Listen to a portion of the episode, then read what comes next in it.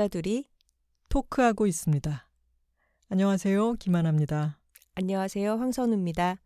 좋은 걸 좋다고 말하기 여둘톡 6화 시작합니다. 하나 씨. 네. 지난 주말에 저희가 전주에 갔다 왔잖아요. 아, 그랬죠. 네, 어땠나요? 저는 전주 10번도 넘게 갔다 온 것 같은데 전주가 참 걷기 좋은 도시 아닌가요? 맞아요. 요즘 날씨도 걷기 참 좋고요.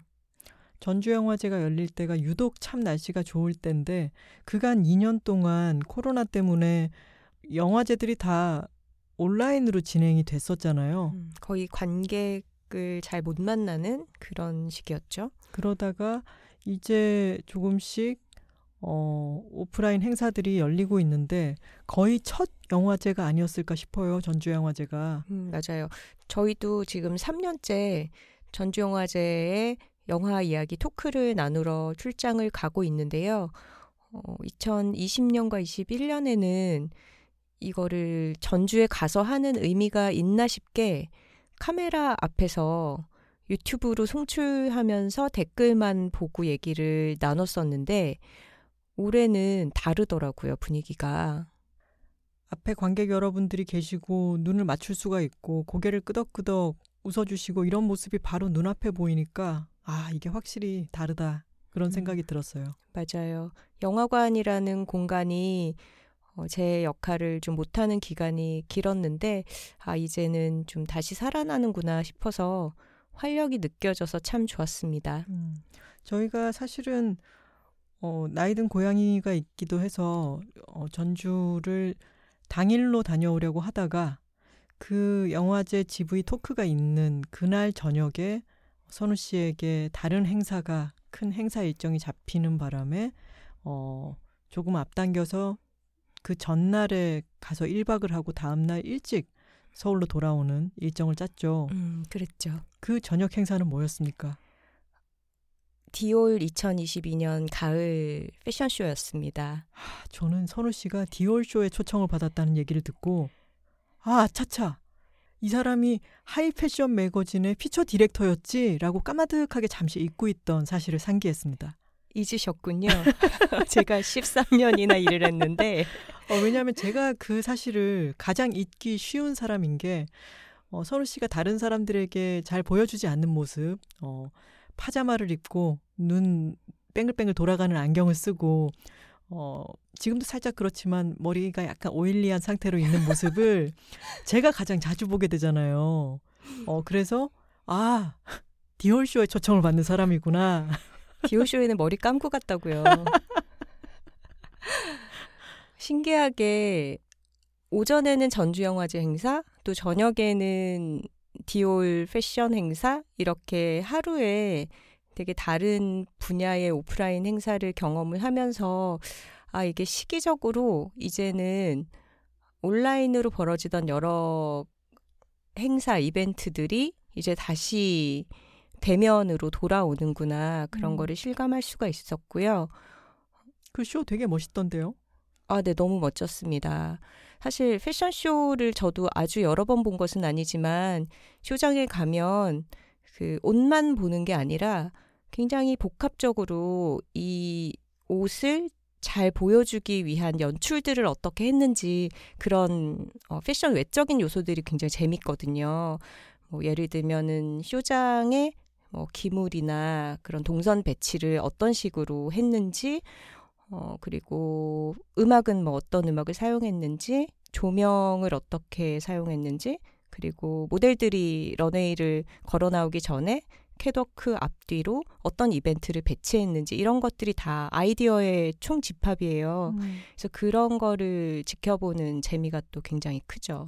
이번 디올 쇼 같은 경우에는 어, 여성 skateboarder들을 쇼가 시작되기 전에 그들의 보딩을 먼저 오프닝 행사로 넣었어요. 그리고 그 행사가 벌어진 장소도 이화여대였죠. 네, 맞아요. 그 ECC 건물 있는 데서 했더라고요. 네.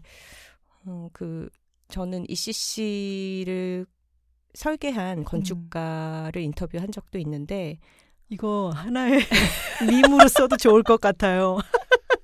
무슨 얘기 나오면 아 제가 또 그 사람을 인터뷰한 적이 있는데 제가 일을 20년 했잖아요. 어, 뒤로 뭘 던져도 제가 홀랑 잊고 있는 어, W 매거진 피처 디렉터가 나타나가지고 휙 그걸 받아가는 거죠. 네 모든 것이 통합되네요.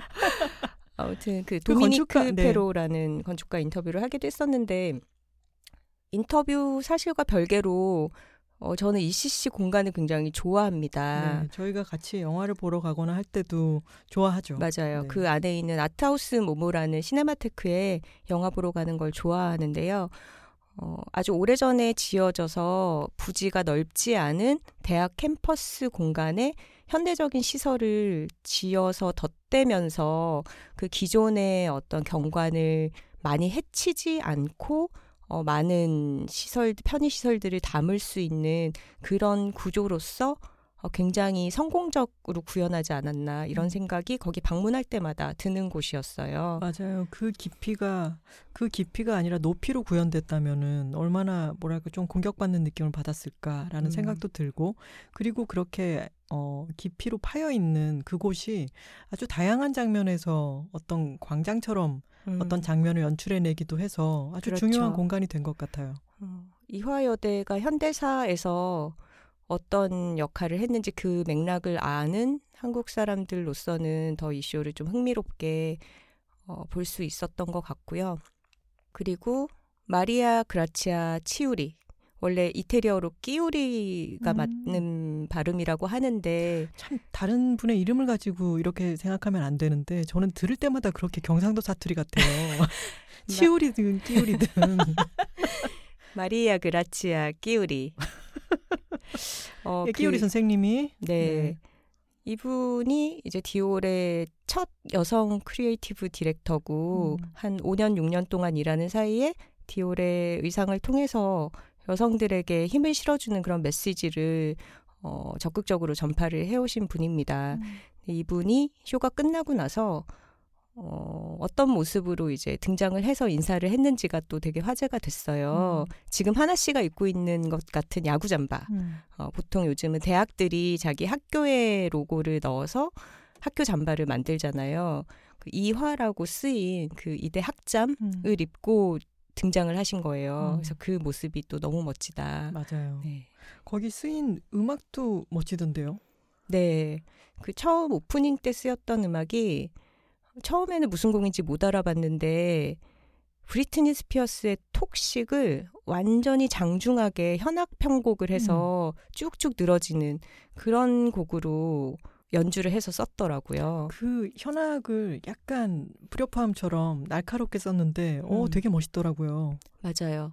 저는 또 브리트니 노래 중에 톡식을 제일 좋아합니다. 톡식 너무 명곡이죠. 음. 그 음악이 쓰인 장면에 보여준 의상들도 흔히 스쿨걸 룩이라고 하는 어, 체크무늬 교복처럼 보이는 그런 패턴의 어, 스커트와 재킷이라든가 이런 의상들이 많았는데 그거를 테일러링을 굉장히 멋지게 해서 제가 느끼기에는 어, 90년대 00년대 소녀적이라고 좀 음. 폄하되었던 어떤 문화적인 코드들을 되게 멋지게 장중하게 복권시켜주는 음. 그런 인상을 받았습니다. 우리가 지금 진지하게 디올 쇼에 대해서 이야기를 하고 있지만 지금 광경이 너무 웃긴 게 둘 다 모자를 쓰고 나왔다가 오늘 약간 덥기도 했지 않습니까? 근데 이 녹음실 안에서도 모자 쓰고 있기 갑갑하니까 둘 다 모자를 벗어버려서 지금 아주 우스꽝스럽게 어, 머리가 눌린 상태인데 네 좋네요. 음, 저는 항상 패션이라는 것이 우리가 직접 향유하지 않더라도 감상하고 평론할 수 있는 그런 대상이라고 생각하고요. 미술 작품이나 뭐 건축물이 새로 지어지면 거기에 대해서 우리가 어, 즐기고 또 음. 얘기도 할수 있는 것처럼 패션도 그렇게 바라볼 수 있는 것이 아닌가. 어, 선우 비록 씨, 선우 씨의 지금 아 비록 말씀하세요. 비록 머리를 감은 사람이건 감지 않은 사람이건 먹감자든 안 감자든 우리는 평등하다. 네, 네 좋습니다. 네, 이렇게 저희의 근황을 짧게 나눠봤고요. 여둘톡이 이제 시작한 지 딱 한 달이 되었습니다. 5화까지 업로드가 되어 있는 상태인데요. 어, 지금까지 재생 요청 횟수가 무려 30만 회가 나왔습니다. 오, 30만 회요? 네. 제가 이 업로드에 관한 것은 또 숫자에도 약하기 때문에 음. 선우 씨가 담당을 하고 있는데 와 너무 놀랍네요. 30만 회나 들어주신 톡토로 여러분 감사드리고요. 어, 아, 아직도 여기서 톡토로 한번 톡갈 한번 가고 시작하겠습니다. 어, 톡갈은 제가 방금 만든 말로써 톡토로 갈기기의 준말입니다. 야, 둘, 톡토로 톡토로 톡. 어, 이 갈기기라고 하는 말이 어감이 요즘 좀 유행하고 있긴 하지만 좀 세잖아요. 네. 그래서 저는 사실 입 밖에 잘 안 내본 표현이기는 하지만 왠지 톡토로를 한번 하고 나면 좀 시원한 느낌이 있지 않습니까?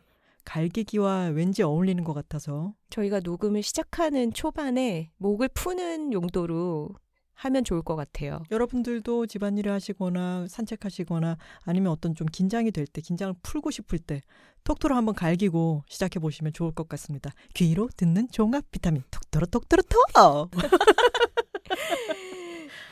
혹시 아직도 구독을 누르지 않은 분들이 있으시다면 어, 선 구독, 좋아요 눌러주시고 청취해 주시면 정말 감사하겠습니다. 맞아요. 이제 누적 구독수나 아 누적 재생수 같은 걸 보면은 어 1화, 2화, 3화 생각보다 그렇게 떨어지지 않고 계속 많이들 들어주시는데 하트 수는 뚝뚝 떨어지는 걸 보면 이분들이 다시 remind를 안 해주면은 이렇게 음. 또 까먹으신다. 네, 여러분이 눌러주시는 하트 저희에게는 아주 큰 힘이 됩니다. 오늘 코너는 드디어 뭔가요? 여러분들이 보내주신 고민 사연에 대해서 하나 씨와 제가 함께 얘기를 나눠보도록 하겠습니다. 네. 어, 다시 한번 말씀드리고 시작할까요? w2talking at gmail.com w 숫자 2 talking at gmail.com으로 고민되는 사연이나 응원의 메시지 메일로 길게 보내주시면 저희가 다 잘 읽고 있습니다. 첫 번째 고민 사연 선우 씨가 읽어주실까요? 이틀님께서 보내주신 사연입니다. 안녕하세요. 직장인 12년 차, 괄호 열고 후덜덜, 괄호 닫고입니다.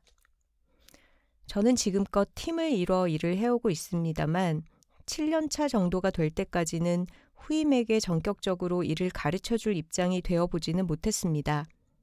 전형적인 역삼각형 구조로 저부터 위 직급은 많고 제 아래부터는 점점 줄어들고 있기에 일을 가르칠 사람이 워낙 많았거든요.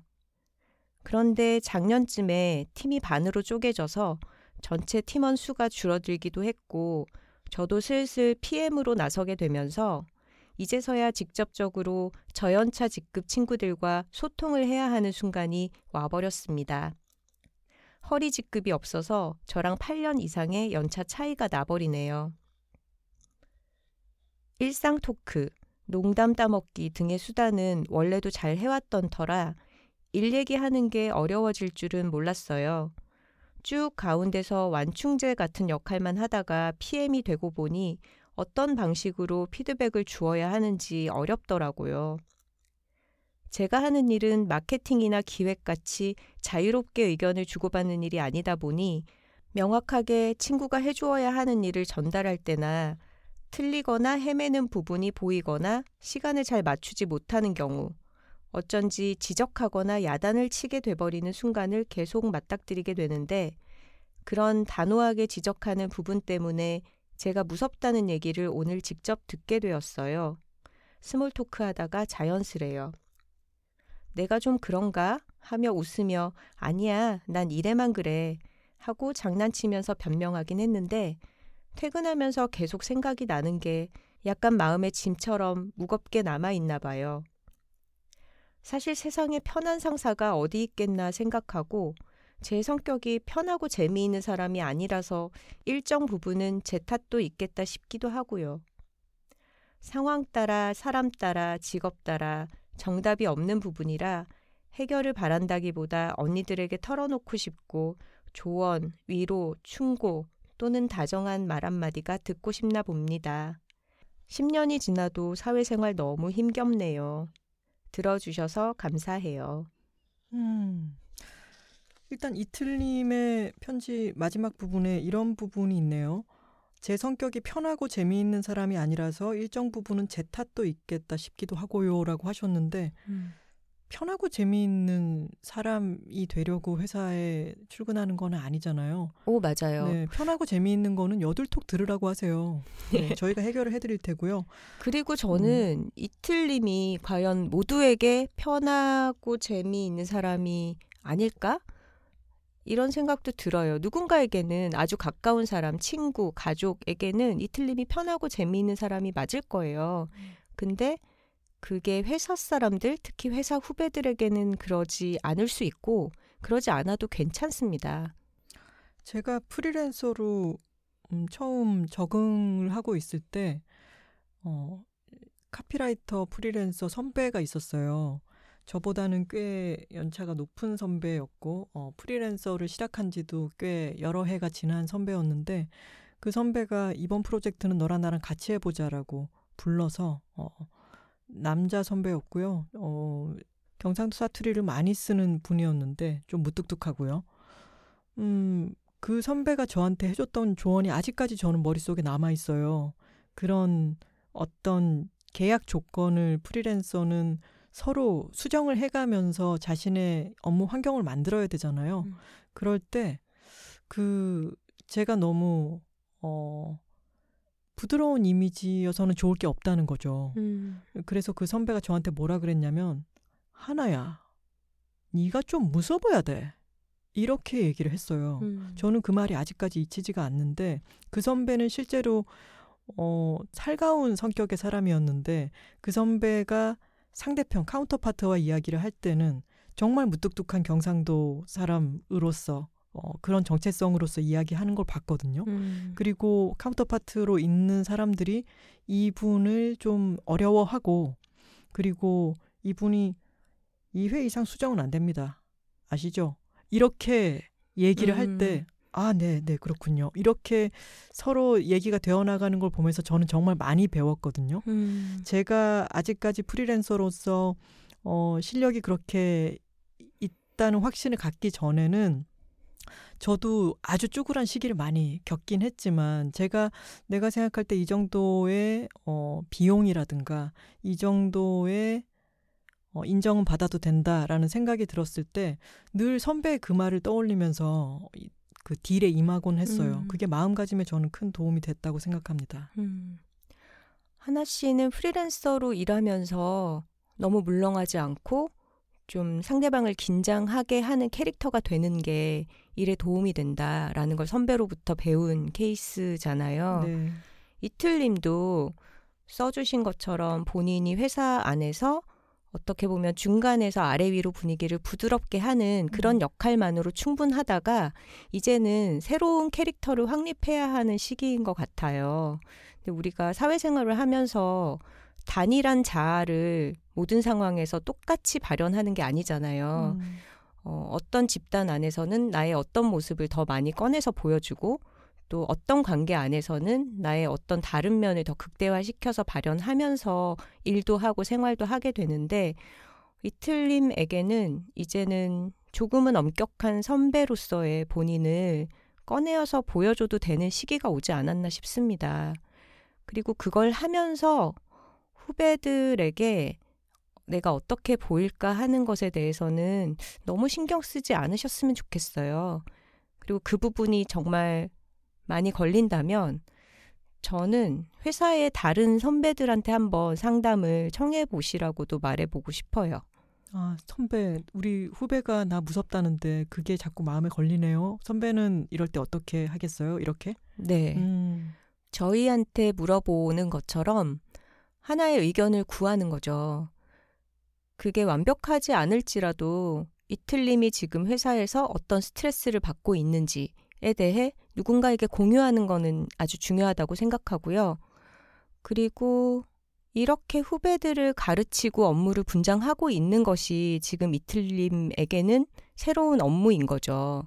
그것에 대해서 혼자 쌓고 너무 어려워하지 않으셔도 될 것 같습니다. 혼자 쌓고 어려워하시기보다는 저희에게도 이렇게 사연을 보내주신 게 어, 저는 좋은 행동인 것 같아요. 많은 의견들을 또 들을 수도 있잖아요. 네. 어, 이, 이 이틀님의 사연에 여러 의견이 있으신 분들은 여러 채널로 본인의 의견을 들려주셔도 좋을 것 같고요. 그리고 저는 그 후배님이 정말로 이틀님이 무섭다면 그런 말을 할까? 음. 그 small talk를 하다가 장난스럽게라도 그런 말을 하기도 어렵지 않을까라는 생각이 듭니다. 음. 음, 또 하나 말씀드리고 싶은 것은 후배에게 어, 좋은 만났을 때 재미있고 기분 좋은 선배가 되는 것에 미덕이 있겠죠. 어, 회사 일에서의 어떤 업무 긴장도 같은 걸 완화시켜주고 같이 있는 시간도 일을 하는 시간도 인생의 일정 부분이기 때문에 그런 좋은 시간을 갖는 게 의미 있을 수 있겠죠. 하지만 일을 똑부러지게 가르치고 어, 그 후배가 실수하지 않도록 그리고 그 업무의 내용이 일을 정확하게 시키는 것에 있기도 하다고 했으니까 일을 정확하게 할 수 있는 것을 똑바로 가르쳐 주는 것은 짧게는 서운하게 생각할지 모르고 어려워할지도 모르지만 시간을 길게 두고 보면요. 더 고마워할 일일 수 있습니다. 음. 그 후배에게 더 오랫동안 써먹을 수 있는 어떤 기술을 함양시켜 주는 것이기도 하기 때문에 그것이 선배의 진정한 역할이에요. 음, 맞아요. 이 후배들과 이틀님이 지금 일하는 기간이 얼마나 같이 갈지는 모르지만 이틀님으로서는 본인이 해야 될 바를 잘 하고 계신 거고요. 그리고 저도 지금까지도 만나고 있는 선배들을 생각해 보면 회사 다닐 때 그 선배들이 저에게 마냥 친절하고 잘해줬냐 아니거든요. 사실은 혼나기도 하고 눈물 쏙 빼는 날도 있고 그랬지만 또 그 밑에 있었기 때문에 제가 성장한 부분들 때문에 지금은 아주 고맙게 생각하고 좋은 관계로 남을 수 있는 것 같아요. 그리고 같이 일하는 기간이 끝나고 나서 관계가 이어지지 않는다고 해도 그거는 길게 봤을 때 마음으로 아주 고마워할 일인 것 같습니다. 이틀님께서 어, 만약에 이게 참 마음에 걸리고 어, 신경이 쓰이신다면은 다음에 후배와 함께 식사나 차를 하는 자리에서 그 마음을 솔직하게 얘기하는 것도 하나의 방법이에요. 누구 씨, 지난번에 누구 씨가 나 무섭다고 그랬잖아요. 나는 일하면서 무섭다라고 하는 말을 들어본 게 사실은 처음이어가지고 좀 고민도 되고 마음에 남았어요. 근데 우리가 함께 일을 잘 하려면은 앞으로도 나는 몇 번씩 그렇게 지적을 하는 것처럼 이야기하거나 좀 좀 덜 부드럽게 이야기할 때도 필연적으로 있을 것 같아요. 라고 서로 좀 편하게 이야기를 해보는 것도 방법이 될 수 있을 것 같습니다. 우리 이틀님께 김하나 작가가 추천하고 싶은 노래가 있으시다면서요? 네, 어, 그 후배를 대하실 때 유키스의 만만하니 내가 그렇게 그렇게 만만하니 어, 이것을 BGM으로 무한 반복하면서 이야기를 해주시면 어떨까라는 생각이 듭니다. 마인드 컨트롤에 도움이 될 것 같네요. 네. 네, 이틀님은 아주 잘 하고 계시다. 음. 라고 말씀드리고 싶네요. 다음 사연 이제 소개해 볼까요? 네, 고민 사연 두 번째. 익명님의 사연입니다. 안녕하세요. 저는 두 작가님이 쓰신 여자들이 살고 있습니다를 본 후 책이라웃을 챙겨 듣다가 최근 여둘톡까지 듣게 된 20대 중반 여성입니다. 여둘톡을 듣다가 고민도 메일로 남겨볼 수 있을 것 같아 조심스레 메일을 적어봅니다. 처음 작가님들의 삶을 알게 됐을 때 그 이야기를 들으며 나도 3, 40대에는 이렇게 즐겁고 심적으로 여유로운 삶을 살 수 있겠구나 하고 기대에 차는 마음으로 주변 친구들에게도 책을 추천하고는 했었습니다. 그런데 코로나가 터지고 저에게 많은 변화가 생겼습니다. 집에서 일을 하는 프리랜서인 저는 원래 집순이였지만 코로나로 인해 강제적으로 사람과 단절된 이후로 심한 우울증에 시달려 병원까지 찾게 되었습니다.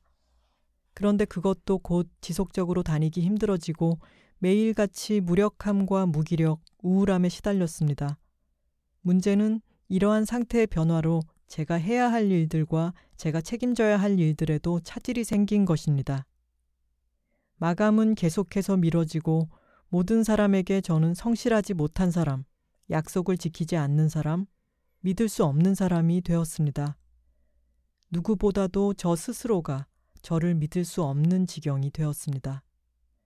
그럼 일을 밀리지 않게 잘하면 되는 게 아닌가 싶지만 우울증이 심할 때는 그게 마음대로 되지 않더라고요.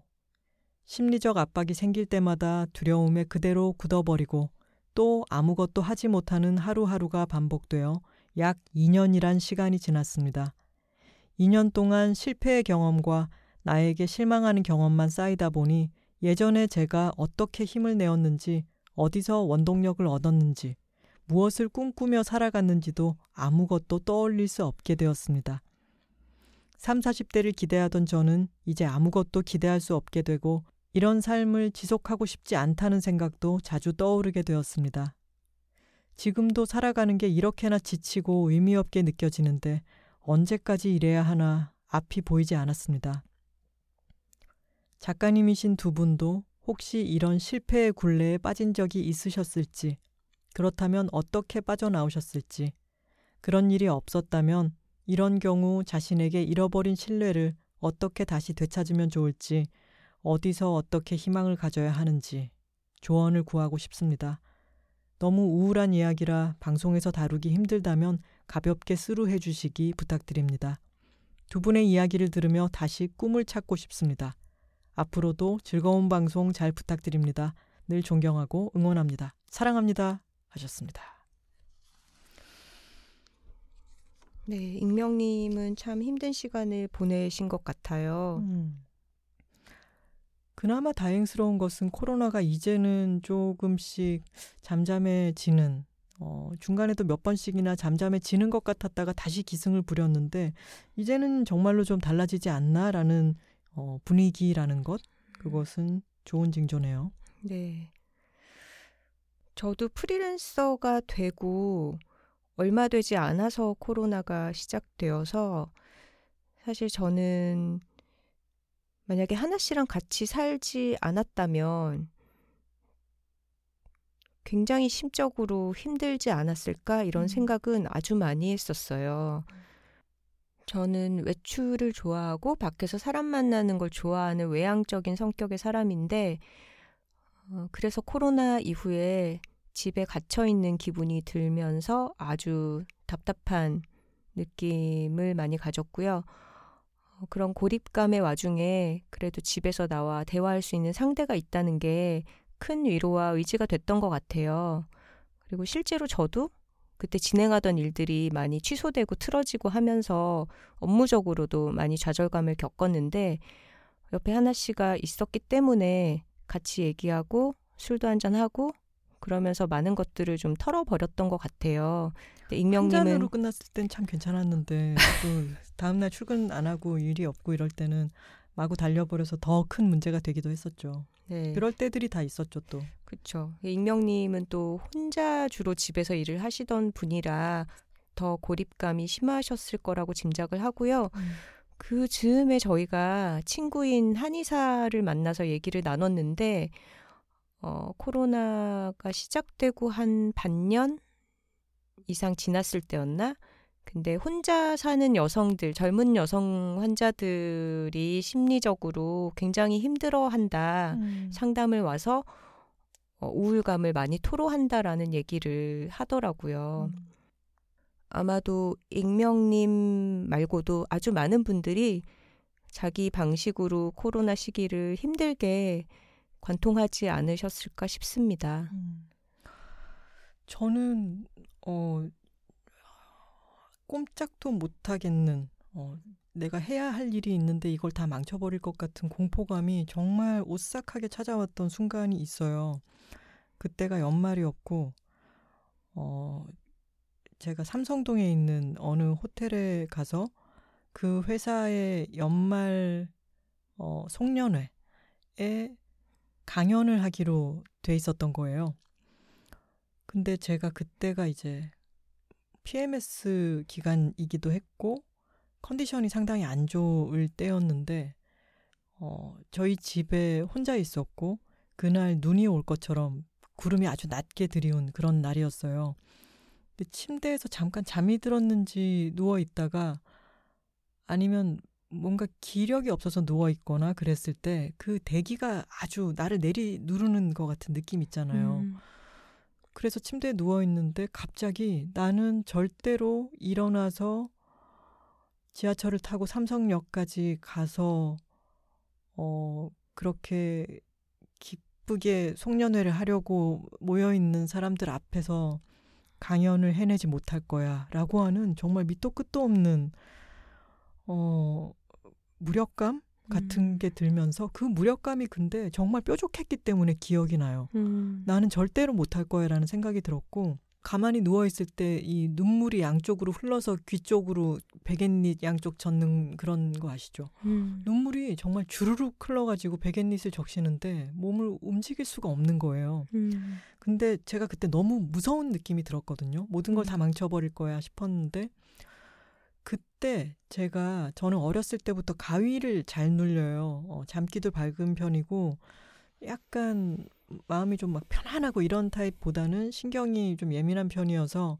어렸을 때부터 가위에 잘 눌렸고 그럴 때 왜 가위 눌렸을 때 그런 거 있죠. 손을 겨우겨우 움직여서 뭐 손을 폈다. 그런데 정신을 차려보면 손이 그대로 딱 이렇게 주먹 쥐고 있잖아요. 음. 내가 있는 힘을 다해서 몸을 일으켰다라고 생각하는데 도로 누워져 있고. 음, 몸이 너무 무겁죠 그때는. 네, 네. 그럴 때 어떻게든 다시 무겁게 감기 오는 눈꺼풀을 들어 올리지 않으면 다시 그 공포스러운 가위 눌리는 상황으로 들어간다는 걸 워낙 알고 있어서 제가 어, 그런 게 오면 있는 힘을 다해서 눈을 번쩍 뜨고 일어나는 게 아주 오랜 수십 년의 습관으로 좀 있기는 있어요.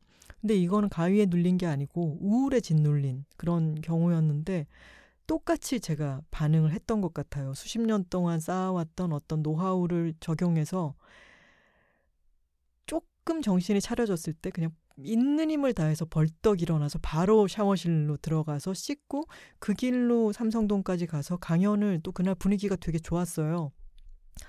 그러고 난 뒤에는 완전히 기진맥진했죠. 근데 그때의 공포가 저는 아직까지도 생생하고 제가 그때 순간적으로 벌떡 일어나서 그렇게 다 씻고 나가버리지 않았더라면 제가 우려했던 일들이 다 일어나고 그게 한 번 일어나면은 또, 또 걷잡을 수 없이 내가 또 그럴 거야, 또 그럴 거야 라고 하는 공포가 점점 더 커질 거라는 걸 제가 저는 알겠거든요. 음. 근데 지금 이 익명님의 상황이 한번 약속을 어기기 시작하고 뭔가 마감일을 지키지 못하고 내가 지난번에 그랬으니까 나는 또 그러고 말 거야 라고 하는 음. 공포에 그런 두려움에 지금 어, 짓눌려 계신 것 같아요. 음. 이거는 익명님 의 지금 처해 있는 여러 상황과 의지로 이기기는 너무 힘든 여러 환경과 등등 때문에 이런 일이 벌어지는 것이기 때문에 내가 이걸 이기지 못한 못난이 이기 때문이다라고 전적으로 그렇게만 생각하지는 않으셨으면 좋겠어요.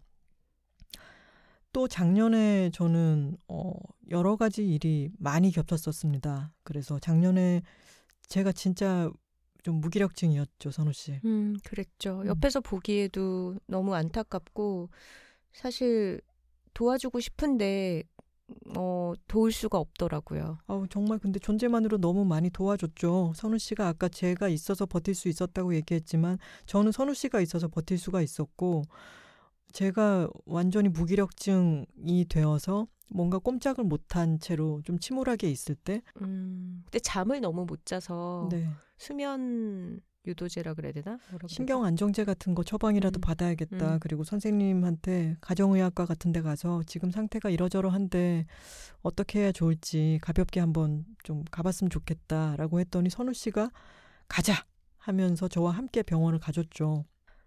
그래서 참 너무 고맙고 어 선생님이 또 너무 기력이 떨어지면 주사도 한 대 맞아 보는 것도 좋다 하셔가지고 선우 씨도 얼결에 옆에 나란히 안- 누워서 주사도 맞고 그래서 돌아오는 길에 참 너무 고맙다가 둘이 싸웠죠. 그때는 정말 많이 싸웠어요. 아 그랬나요? 네. 왜 싸웠지? 그냥 매일 싸웠어.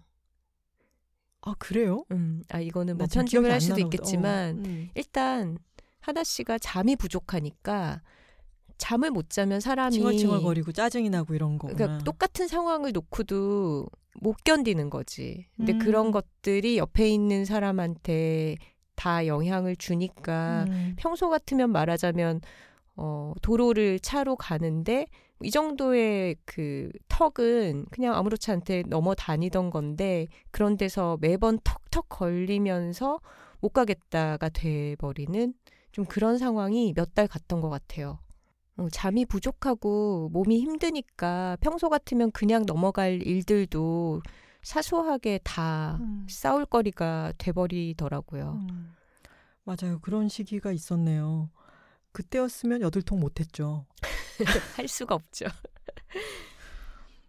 어, 저는 그래서 병원에 가서 선생님이 어, 신경 안정제 처방을 해 주시기도 하고, 저는 또 이게 다행인지 뭔지 모르겠지만, 어, 진통제만 먹어도 너무 졸려서 까무룩 자는 사람이거든요. 약발이 잘 받는다고 하죠. 음. 평소에 그래서 약을 잘 못 먹는 편인데 안정제의 도움을 받으니까 잠을 일단 잘 자게 되고요. 어, 좀 수면 패턴을 아주 오랫동안 약의 도움도 받고 음, 수면 패턴을 조금 더 건강하게 만들고 나서 그리고는 저는 보이차를 요즘은 지금도 보이차를 앞에 따라놓고 마시고 있는데 차를 오랫동안 마시고 그 마시는 것에 집중을 하고 그 차에 대해서는 언젠가 다시 한번 이야기를 하고 싶습니다. 차의 여러 가지 음향 효과라든가 몸을 따끈하게 해주는 효과라든가 이런 것에도 많이 기댔던 것 같고요. 그리고 집에 여러 가지 기기들, 어, 한번 글을 쓰기도 했지만 물걸레 청소기라든가 집에서 아, 이거 내가 바닥이라도 한번 닦아야 될 텐데라고 생각하면서 누워 있다가 그 물걸레 청소기가 알아서 바닥을 보르르 닦아주는 걸 보면서도 이상하게 위안을 받았어요. 그렇게 저는 저에게 내가 신경 쓰이는 부분을 완화할 수 있고 점점 뾰족하고 날카로워지고 있는 부분들을 천천히 보완하는 기간을 오랫동안 가졌어요. 음. 그리고 그러면서 생산적이지 못한 나에게 죄책감을 덜 가지려고 노력을 했고요. 그런데 그러고 났더니 저 끝에서부터 뭔가가 조금씩 조금씩 차오르는 느낌이 들었어요. 그거를 조바심 없이 기다리는 것도 쉽지는 않은 것 같아요. 근데 조금 길게 바라보고 나 스스로를 너무 다그치기보다는 아, 내가 지금 뭔가가 똑 떨어진 상태로구나. 이것을 도움을 받으려면은 병원을 가는 것도 있고 약간의 뭔가라도 해봐야 될 텐데 사실 이럴 때는 뭐 쉽게 아침 햇살을 받으면서 좀 운동을 해. 뭐 이렇게 얘기를 하기도 하지만 사실 그게 너무 어려운 거잖아요. 지금은 약간의 악순환에 빠져 있는 건데 제 생각에 어 익명님께서 책이라웃도 들으셨다고 말씀을 하셨는데 제가 아까 저에게 너무 무기력감이 어 뾰족하게 찾아왔던 그날의 심경을 이야기했던 회차가 있어요. 2018년 12월 13일에 방송이 됐던 어, 책이라웃 61-1화 김하나의 측면 돌파 허지원 임상심리학자님이 출연하신 편을 예전에 들어보셨더라도 다시 한번 들어보시면은 지금 듣고 계신 어, 지금 내가 요즘 왜 이렇게 우울하고 무기력하지? 이런 생각이 드는 분들에게도 정말 큰 도움이 될 거라고 저는 확신합니다. 네. 익명님이 보시기에는 저나 김하나 작가나 모든 것을 잘 해나가는 것처럼 보일 수도 있지만 사실 저희도 좌절감을 느끼고 무력감을 느끼고 그렇지만 어떻게 해야지 하면서 추스려서 일하러 가고 그러곤 하거든요. 이런 말로 위로가 되지는 않겠지만 음. 저희도 그런 감정들을 다 경험을 하면서 살고 있다라는 말씀을 드리고 싶고요. 그리고 지금은 어, 30대, 40대의 나에 대해서 너무 생각하지 않으셨으면 좋겠어요. 음. 그냥 지금 당장 오늘 하루를 어, 너무 많은 걸 하려고 하지 마시고 잘 자는 거, 그리고 씻는 거, 잘 챙겨 먹는 거, 이런 것에 집중을 해보시면 어떨까요? 이게 그리고 농담이 아니라 잘 싸는 것도 중요합니다. 아, 그럼요. 네. 유산균을 챙겨 먹고 쾌변을 하는 것도 저는 유산균의 질, 도움도 정말 크게 받았습니다. 네, 삶의 질에 정말 중요하고요. 어, 사실 저도 그렇게까지 극단의 무력감을 경험하지는 않았어서 제가 말을 얻는 게 좀 조심스럽기는 하지만 책을 한 권 내고 나면 바쁘게 홍보하는 기간이 지나고 나서 작은 번아웃 같은 게 매번 찾아오더라고요. 음. 근데 그럴 때, 어, 의욕도 생기지 않고 뭘 더 하고 싶지가 않아서 정말 아무것도 안 하면서 지내는 기간이 있어요. 근데 그럴 때는 아, 내가 너무 쓸모없는 사람이다. 이런 생각을 하지 않으려고 노력하고 그냥 그날 잠을 잘 자고 잘 먹고 씻고 어디라도 나갔다 오면은 참 잘했다. 이렇게 스스로에게 너그러워지려고 노력을 하거든요. 지금 익명님은 많이 아프신 가운데 회복하는 기간이니까, 어, 먼 미래를 생각하지 말고 오늘 하루하루를 잘 지내보자 라는 것에 집중하시고 그 가운데 뭐 삶의 의미 이런 거 말고 작은 즐거움 같은 거를 찾을 수 있다면 찾으셔도 좋을 것 같습니다. 그런 게 너무 없다면 매주 화요일에 여둘톡을 기다리는 재미로 당분간은 지내보시면 어떨까요? 이게 음. 사람이 어, 귓구멍에 뭘 꽂으면요. 팟캐스트가 이렇게 얘기가 조근조근 흐르고 있으면은 몸을 움직일 때 좀 더 재미가 납니다. 제가 그 느끼고 있는 부분이고요. 그래서 혹시 어, 익명님께서 블루투스 이어폰이 없으시다면 혹시 하나 사시는 게 정말 삶의 질에 도움이 됩니다. 어, 블루투스 이어폰을 꽂고 뭘 챙겨 먹는 일을 하시든 아니면 정말 가까운 데를 그 이어폰을 꽂고 다녀보시든 음, 음 저희 방송이 보통 1시간 정도 되니까 어, 귀에 꽂고 들으면서 한번 나가서 조금 걷다가 그냥 재밌는 동안만 걷다가 돌아오셔도 어떨까 싶어요. 익명님, 어, 한번 이것을 시도해 보셨다면은 어, 다시 메일을 보내주셔도 좋고 어디 제가 그 익명입니다 하고 댓글을 간단히 남겨주셔도 좋고요. 한 번이라도 멍, 지금 어, 여덟톡 들으면서 잠깐 걸어봤어요 하시면은 저희에게 피드백 알려주시면 저희는 정말 반갑겠습니다. 익명님 사연을 소개하다 보니까 같이 언급할 수 있을 것 같은 메일이 있었어요. 어, 이분은 익명을 따로 요청하시지는 않았지만 그래도 성함을 가려드리는 게 나을 것 같은데 어, 익명님이 계셨으니까 약간 익자 돌림으로 익, 익룡님 어떨까요? 아, 너무 소리를 지르시는 것 같을까요? 익룡님. 익룡님. 네, 네 익룡님께서. 네. 익룡님께서 저희가 40대가 될수록 좋다라는 얘기를 했더니 약간 거기에 대해서 조금 본인은 그렇지 않다는 어, 음. 약간의 박탈감 같은 것을 써보내 주셨어요. 음. 익룡님께서 이런 사연을 보내주셨습니다. 팟캐스트 유목민 같은 생활을 하고 있던 차에 두 분이 팟캐스트 시작해 주셔서 물과 길을 찾아 헤매던 사막에서 오아시스 찾은 기분으로 너무 잘 듣고 있습니다. 예전에 TV에서 가수 이선희님과 아나운서 이금희님이 같이 여행하시는 프로그램을 본 적이 있어요. 거기서 두 분이 그런 얘기를 하시더라고요. 50대가 되니까 좋다고. 부럽다는 생각이 들었습니다. 젊은 날 열심히 일해서 모은 재산이 있고 계속해서 일할 수 있는 커리어를 가진 두 분이니까 하실 수 있는 이야기라는 생각이 들었거든요. 이 뒤로 이제 길게 자신의 이야기를 써주셨어요. 어, 익룡님 말씀처럼 어, 여기 언급해 주신 두 분은 본인의 커리어에서 많은 것을 이루신 분들이 맞죠. 그런데 저는 그런 생각도 들어요. 이 두 분이 정말로 평탄하기만 하게 지금의 자리를 이룬 걸까? 그렇지는 않을 것 같아요. 음. 외적으로도 여러 가지 굴곡이 분명 있었고, 그 긴 커리어를 쌓아가는 동안에 정말 무력감, 좌절감, 패배감 이런 거를 느끼는 순간도 켜켜이 많았을 거라고 짐작을 해요. 음. 근데 그럼에도 불구하고 그 모든 것을 거쳐와서 아, 50대가 되니까 좋아라고 말하는 것에서 우리가 느껴지는 그것은 좀 뭐랄까요? 단호한 선택이랄까, 철학이랄까 그런 거에 가깝지 않을까라는 네. 생각도 듭니다.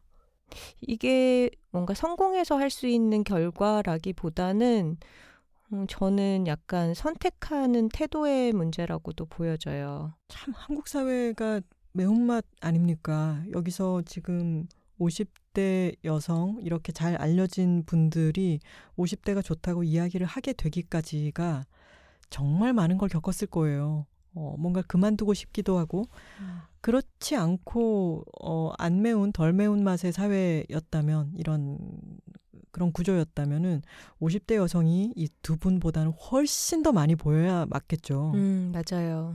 우리가 이름을 알 만큼 뭔가를 이룬 한국 여성이 있다면 그 사람은 정말 많은 걸 겪고 많은 걸 네. 견뎠을 것입니다. 네. 저희는 헤아릴 수 없을 만큼 많은 것을 겪으셨을 거예요. 그런 분들이 아, 나이 먹으니까 좋다라고 말하는 걸 들을 수 있다는 게 저는 좋고요. 그리고 그렇지 않더라도 더 평범한 여성이라도 자신이 나이 먹어가는 것을 긍정하고 삶의 좋은 면들을 바라보며 얘기를 해주는 게 저에게는 힘이 되는 것 같습니다. 그리고 젊은 날 열심히 일해서 모은 재산이 있고 계속해서 일할 수 있는 커리어를 가진 두 분이니까 하실 수 있는 이야기라고 말씀을 하셨는데 저희 친척들 중에도 재산이 가장 많은 분이 꼭 가장 행복해 보이는 것 같지는 않거든요. 음, 이 지금 익룡님께서 음, 가끔 생각해요. 40대 여성들은 다 어디로 갔을까? 40대가 된다고 갑자기 하늘에서 생계비가 떨어지는 것도 아닌데 분명 어딘가에서 일을 하고 있을 텐데 어디에 있길래 보이지 않는 것일까? 어디론가 사라진 제 또래들을 생각하면 저는 40대가 좋고 50대가 좋다는 분들의 말씀이 부럽기도 슬프게도 느껴집니다. 근데 또 그런 생각을 해봤어요. 두 분 작가님 이전에도 사회적으로 성공한 40대 여성들은 분명히 존재했지만 그들의 이야기를 들을 기회는 거의 없었지 않았나. 성공한 소수의 여성이긴 하나 두 분의 이야기를 시작으로 점차점차 각계각층의 40대 여성들이 목소리를 내기 시작하면 언젠가는 저처럼 평범한 40대 여성들도 자신의 일과 삶을 이야기할 수 있는 날이 오지 않을까. 그렇게 되면 나도 지금보다 좀 더 나의 40대, 50대를 긍정할 수 있게 되지 않을까 하는 그런 생각을요. 그리고 뒤에는 혹시 저의 이야기가 두 분을 비난하는 것으로 느껴지지는 않았으면 좋겠다 이런 말씀도 덧붙여 주셨는데요. 네. 사실 선우 씨 이런 어 익룡 익룡님의 말씀 참 고맙지만 되게 한편으로는 어 이- 이건 비난의 의미가 전혀 아닙니다. 되게 재밌기도 해요. 왜요? 왜냐하면 언제부터 우리가 성공한 40대 여성이 되어 있지 이렇게 아. 이런 생각이 들어요.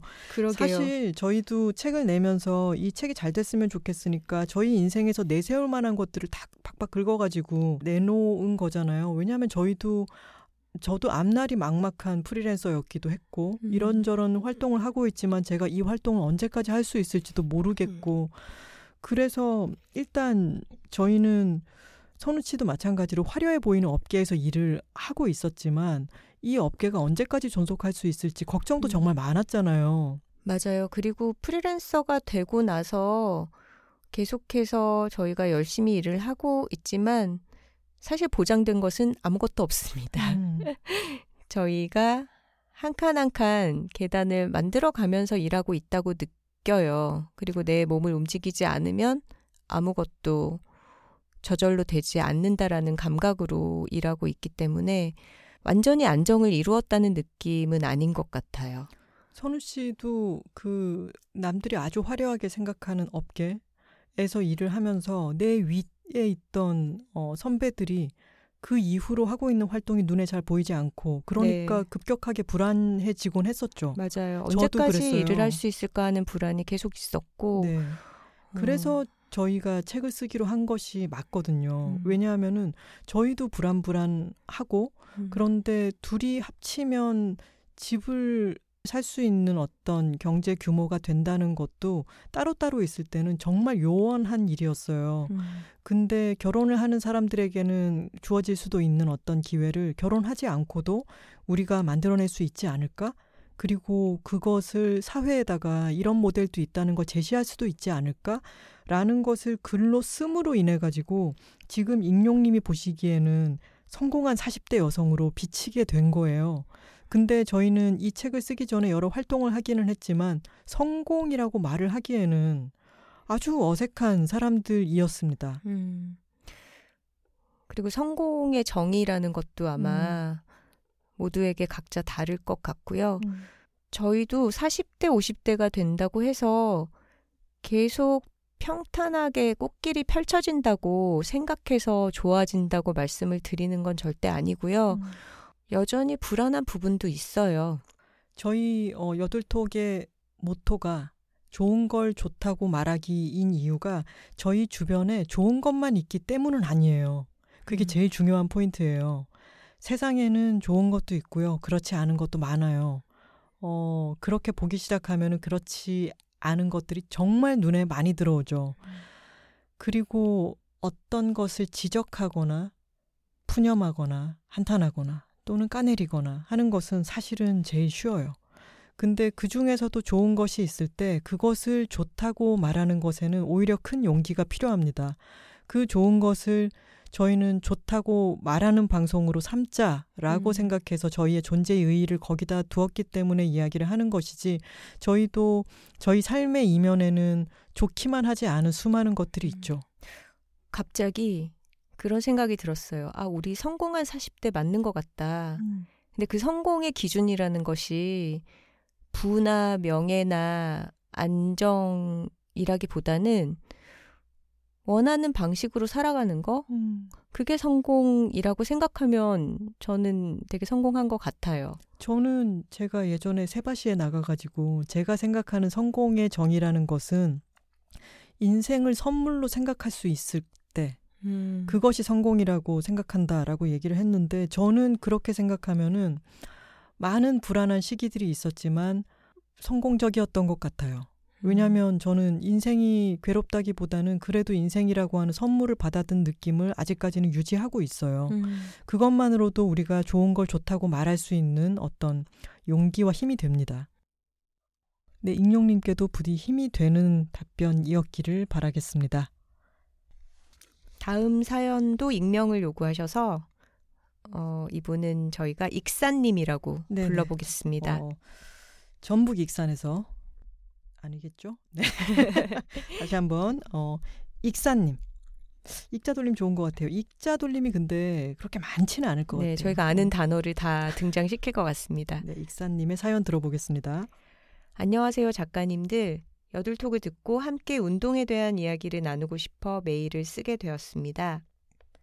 저는 어릴 적부터 마른 편이 아니었어요.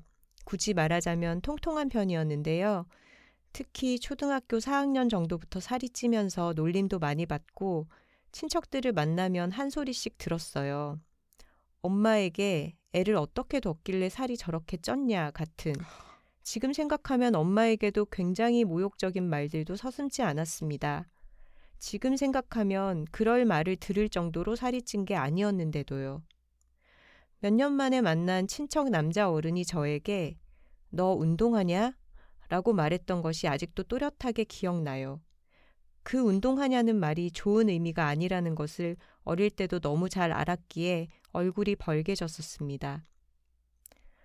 인터넷에 떠도는 표준 체중에서 벗어났기 때문에 언제나 자신이 없었지만 체력이 좋지 않아 건강을 위해 이런저런 운동을 위해 시도도 해보았습니다. 그러나 헬스장을 가면 PT 신청을 하지 않았는데도 과하게 붙어 관리를 명목으로 불편하게 하는 트레이너들 때문에 몇 번을 옮겨 다니는 일이 생겼고 그 불쾌함이 계속 남아 결국은 헬스장도 꺼리게 되었어요.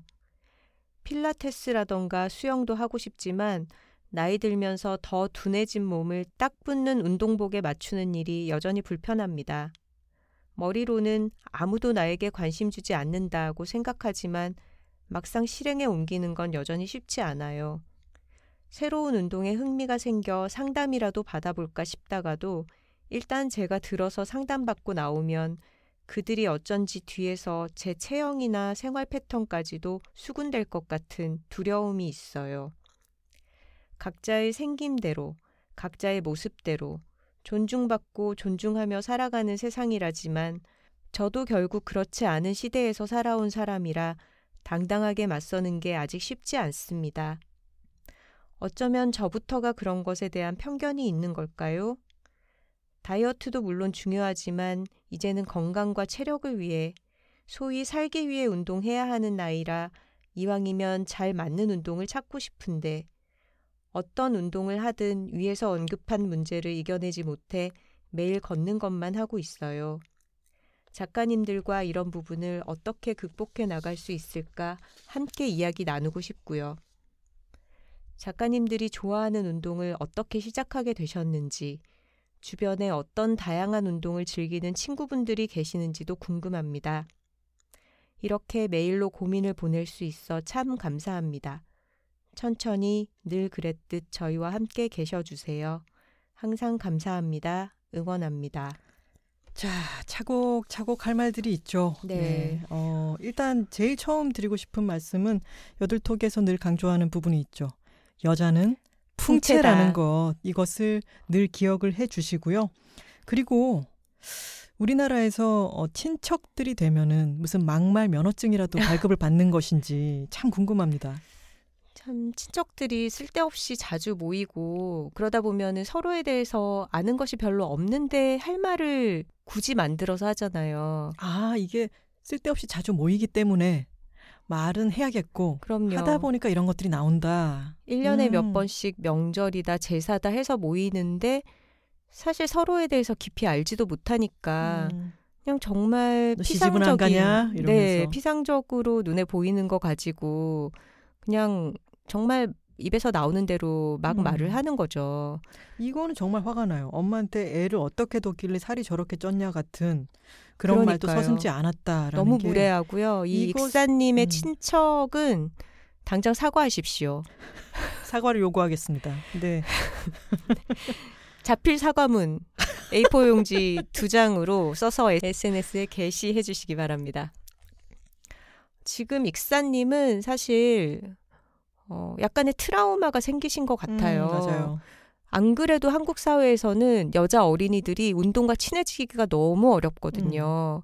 그런 와중에 자기 몸에 대해서 그리고 운동에 대해서 정말 안 좋은 선입견을 심어주는 그런 어른에게 특히나 성인도 이런 말을 들으면 불쾌하고 타격을 입을 텐데 어린 시절에 이런 얘기를 들은 거는 정말 타격이 클 수밖에 없는 경험인 것 같아요. 그렇게 여학생들이 운동을 할 수 있는 터전을 마구 개방을 해준 것도 아니면서 너 운동하냐? 라고 하는 말을 약간의 무슨 비아냥조로 이렇게 쓰면서 운동에 대해서 정말 비틀린 생각을 하게 하죠. 맞아요. 근데 비슷하게 음. 이런 식으로 말하는 사람들이 있죠. 너 몸 좋아졌다? 뭐 음. 이런 식의 말들. 너무 무례한 오지랖이고. 그게 근데 일괄적으로 얘기할 수는 없고 정말로 몸이 딱 좋아졌을 때 음. 우리나라는 너무 그 이면이 많은 것 같아요. 음. 좋아 보인다가 좋아 보인다는 뜻이 아니고 이런 거 있잖아요. 음. 저는 그런 게 너무 피곤할 때가 음, 있어요. 맞아요. 네. 지금 익사님 사연을 들으면서 저희가 또 겪었던 음. 여러 가지 오지랖들이 떠오르면서 같이 분노하게 되는 것 같아요. 저는 근데 한편으로는 그런 생각을 하거든요. 너, 너 좋아 보인다? 몸 좋아졌다? 이렇게 얘기를 하면은 저는 고지고대로 받아들이기 캠페인을 하고 있거든요. 음, 음, 좋아졌나 보군. 이렇게. 왜냐면 제가 아까 그게 너무 피곤하다고 말씀을 드렸잖아요. 저게 내가 지금 너무, 너무 푸근해졌다는 뜻인가? 막 이런 음. 식으로 생각하는 게 아니라, 음, 내가 풍채가 좋아졌다는 뜻이군. 음, 좋아. 이렇게 저는 생각을 하기로 하고 있어요. 음. 무력화시키는 거죠. 사실은 그 사람의 음. 말을. 그렇게 받아칠 수 있어도 좋겠고, 근데 한국 사회에서는 외모에 대한 평가 자체가 너무 많은 것 같아요. 음, 음.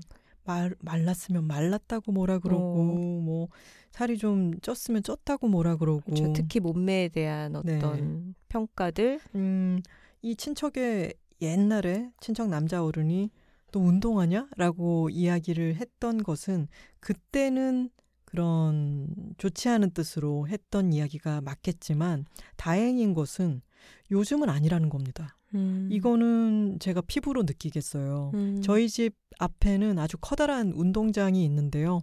거기에서 요새는 풋살을 하고 있는 여성들을 참 많이 봅니다. 네.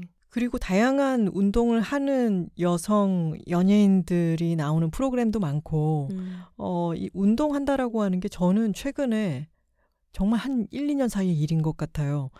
여성이 운동하는 것에 대한 1, 2년이 아니죠. 한 몇 년에 쌓여서 일어났던 일인 것 같은데 여성이 운동하는 것에 대해서 그 이전에 바라보던 시선이랑은 지금은 확실히 다른 것 같아요. 음, 요즘은 어 너 운동해? 운동하냐? 이러면은 정말 긍정적인 의미로 맞아요. 물어보는 경우가 많겠죠. 더 많죠. 음. 적어도 진짜 무슨 할머니 할아버지들이 할머니 할아버지들도 요즘은 그러지 않을 것 같은데요. TV도 워낙 많이 보시고. 음, 저는 할머니 할아버지들과 함께 운동을 하고 있는 상황이라 아 수영을 하시니까 수영도 그렇고 요가도 그렇고 음. 어, 할머니 할아버지들도 많이 운동을 하러 나오시죠. 근데 이 익사님의 경험에서 또 한 가지 좀 안타까운 부분은 운동을 하러 갔을 때도 이런 오지랖을 경험을 하셨다는 것 같아요. 음. 트레이너들이 요청을 하지도 않았는데 와서 참견을 한다거나 하는 일에서 이제 한 번 더 운동에 대한 문턱을 겪으신 거죠. 이거 있어요. 제일 처음 익명님께도 아까 그 말씀을 드릴까 말까 했었는데 왜 우울하고 힘들어서 정신적으로 힘들어서 병원을 찾아가도 그 병원이 나와 맞느냐 아니냐는 음. 다 달라요. 맞아요. 사실 그래서 병원도 여러 군데를 가보시고 약도 여러 가지로 처방을 음. 받아보시고 상담도 계속 많이 해봐야 돼요. 음. 나한테 맞는 곳이 있어요. 그렇죠. 저희는 어, 몇몇 요가 선생님들을 살면서 만났는데 지금 만나는 요가 선생님이 참 좋고 그분은 그야말로 흠잡을 데가 없는 분이죠. 어떤 어, 그 흠잡을 때라는 게 어떤 부분이냐면은 그분의 대타로 다른 선생님이 오셨을 때 자 팔을 이렇게 하세요. 이건 팔뚝살을 빼는데 좋아요. 이런 말씀을 하는 순간 아 우리의 원래 요가 선생님이 얼마나 단정한 분이고 우리에게 괜히 이게 어 내가 지금 살이 쪘나 이런 생각조차 하지 않게 음. 그냥 그 수련에만 집중하게 해 주는 분인지를 그제야 깨달을 수가 있었죠. 음, 맞아요. 저희도 다 여러 번의 시행착오를 거쳐서 저희에게 맞는 선생님을 발견하고 꾸준하게 같이 운동을 하고 있고요. 익사님께도 그런 기회가 있었으면 좋겠어요. 음. 근데 지금은 그게 불편하시다면 저는 이렇게 혼자 하는 운동, 그리고 센터에서 다른 사람들과 부대끼지 않는 운동을 하는 것도 방법이라고 생각해요. 지금은 걷기를 한다고 하셨는데, 어, 저는 제가 회사 일로 아주 바쁘던 시기에는 주로 하는 운동이 달리기였었거든요. 음. 근데 그게 너무 편했던 게 정말 다른 사람들과 부대끼고 말 섞고 이런 게 싫은데 혼자서 아무 시간에나 할 수 있고 약속을 정하지 않아도 되고 어, 뭐 헐렁하거나 딱 붙거나 뭐 어떤 옷이든 편안한 옷을 입고 운동화만 신으면 되니까 가장 간편하게 할 수 있는 운동이었어요. 그래서 익사님은 지금 걷기 운동을 하고 계신다고 하는데 그것에서 조금 더 range를 넓혀 가보셔도 좋을 것 같고요. 음, 그리고 아마 익사님이 이런 경험을 하셨을 때와 최근의 운동센터들의 분위기는 또 다를 것 같아요. 음. 요즘은 정말로 진지하게 운동을 하는 여성들이 많아지고 그 잘못된 오지랖을 보였던 그런 트레이너들도 아마 다른 회원들에게 지적을 받거나 하면서 아 이렇게 하면 안 되는구나를 익혔을 수도 있지 않을까요? 음. 그리고 감별하는 방법이 있죠. 우리가 맛집을 감별할 때 어떤 너무 알록달록한 치장이라든가 번쩍거리는 것을 보면은 음, 저기는 좀 내공이 없겠군 생각하는 음. 것처럼 헬스장도 전단지 네, 비키니 전단지나 비키, 입은 어, 복근을 너무 징그러운 남성의 복근을 막 강조하고 비키니를 입은 여성들의 어떤 모습을 전시해둔 그런 헬스 클- 헬스장은 가기가 조금 그렇죠. 네. 어, 지금 볼 때는 맛집이 아니다. 아니, 맛집이란 표현은 조심해야겠네요. 내공이 없는 집처럼 보인다. 음, 그런 데를 피하시는 것도 도움이 될 것 같고요. 네. 그리고 사연 중에 이런 말씀을 해주셨어요. 어, 뒤에서 제 체형이나 생활 패턴까지도 수군될 것 같은 두려움이 있어요. 라고 하셨는데, 여기서 지금 익사님이 유념하셔야 될 것은 그분들은 바쁘시다는 거죠.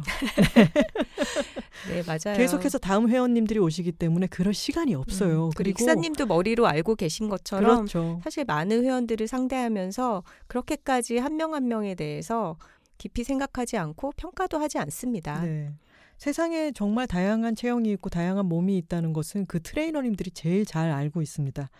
그리고 매일 걷는 것만 하고 계시다고 말씀을 하셨는데 저는 걷는 게 얼마나 좋은 운동입니까? 음. 저는 그 걷는 것 자체가 세상에서 제일 좋은 운동이기도 하고 그리고 신체적인 운동뿐만이 아니라 정신적으로도 굉장히 많은 도움을 주는 활동이기 때문에 저는 매일 매일 걷는다는 것 자체가 너무너무 칭찬을 해드리고 싶어요. 음, 맞아요. 저는 산책을 하고 싶다고 말만 하면서 산책 없이 지나가는 날들이 요새 얼마나 많은데요. 음.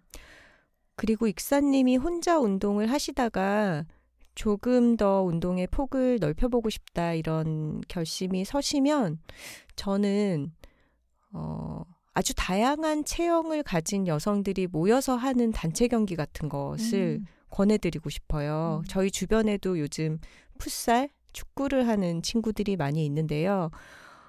몸에 피트되는 옷을 입고 사실 이미 뭔가 되게 날씬한 몸매를 보여주는 그런 사람들이 운동하는 모습만 계속 보면 그런 것에 대한 선입견이 생길 수밖에 없거든요. 근데 우리가 살아가는 어떤 현대 사회의 구조가 그런 모습이 많이 더 눈에 들어오게 되어 있어요. 그리고 저도 운동을 오래 해왔지만 계속해서 한 종목에 정착해서 꾸준히 해, 하고 있지는 않거든요. 왜냐하면 내 몸의 상태가 계속 바뀌고 내가 다니는 그 센터의 환경이 바뀌고 나를 담당해주는 선생님이 바뀌기 때문에 계속해서 나에게 맞는 운동 환경을 만드는 것도 되게 중요한 일이에요. 그래서 익사님도 어, 조금씩 작게 시작하셔서 자기 운동의 범위를 넓혀 가보는 경험을 해보시면 어떨까 라는 말씀을 드려보고 싶습니다. 그리고 그 시작으로 매일 걷는 것은 저는 너무너무 좋은 활동이라고 생각합니다. 오늘의 여둘픽 시간입니다. 네, 오늘 여둘픽에서는 오늘의 여러 사연들에 공통적으로 조금 도움이 되지 않을까 하는 작은 기구, 도구를 소개해 드릴까 합니다. 어, 저는 잠귀가 예민한 편이어서 잠을 깊이 못 들어요. 근데 이 잠을 깊이 못 든다는 게 일상생활에 너무너무 큰 영향을 미치는 거죠. 그래서 제가 어, 그렇다고 매번 수면제를 먹고 잘 수도 없는 노릇이고, 그래서, 어, 귀마개를 좀 찾아다녀 봤습니다. 귀마개를 보통 떠올리면은, 어, three땡사에서 나오는, 보통 편의점에 가면 있는 주황색 플라스틱 통에 들어있는 귀마개를 잘 떠올리실 거예요. 근데 그거는요, 저처럼 귓구멍이 선천적으로 작은 사람한테는 그것 자체가 넣는 게 힘들거든요. 음, 그래서 왜 in-ear 이어폰 같은 거 있잖아요. 네. 그거 끼면 저는 이게 쏙 들어가지가 않고 자꾸 빠져버려요. 아, 귓구멍이 작아요. 혹시 어린이용 같은 걸 사용하셔야 되는 건 아닐까요? 바로 그래서 오늘 제가 들고 나온 제품은요. Mack's ear plug라고 하는 제품입니다. 음, 어, 이거는 미국 제품이고요. 어, 제품 역사가 50년이 넘어요. ear plug 제품이 정말 다양하게 나오는데 저처럼 귀 구멍이 작은 분들을 위해서 Dream Girl이라고 하는 hot pink색의 귀어, 귀마개가 있습니다. 아, ear plug랑 귀마개가 합쳐져서 귀여, 귀여개.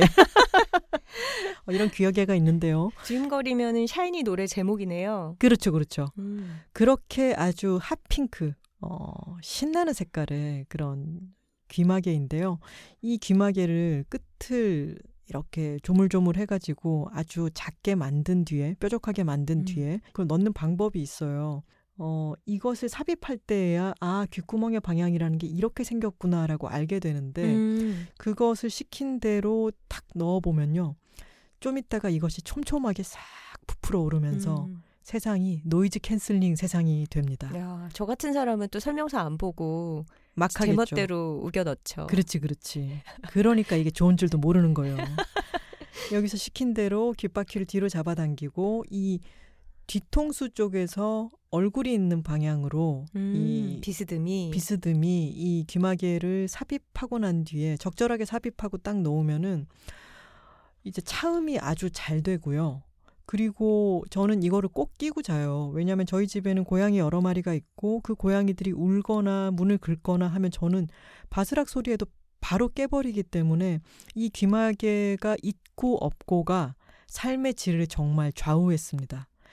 제가 예전에 트위터에 남겼던 이 귀마개에 대한 평을 찾아봤더니 2015년 3월에 썼더라고요. 어, 그때 7년이나 이미, 사용을 해오셨네요. 네, 그때 이미 잘 쓰고 있고 요긴한 물건이다라고 했는데 그때 이후로 계속해서 사서 쓰고 있으니까 저는 저한테는 삶의 질을 아주 어, 올려준 물건이고요. 여기 안에 보면은 다양한 라인들이 있어요. 그 중에 사람들 추천이 많은 것들이 울트라 소프트가 있고, 그리고 귀가 작은, 귓구멍이 작은 분들은 어, 드림걸이 나에게는 정말 천만다행이다. 이렇게 얘기하시는 분들이 있는데 저는 써본 것은 드림걸밖에 없거든요. 음. 근데 지금 이거 이 기막에도 계속 매일 쓰니까 몇 번 쓰고 난 뒤에 차음력이 이제 떨어지면 갈아줘야 되거든요. 그래서 대용량을 사놓고 쓰고 있는데 저는 다음에는 Ultra Soft를 한번 사서 시험해 볼까라는 생각을 하고 있습니다. 음. 네.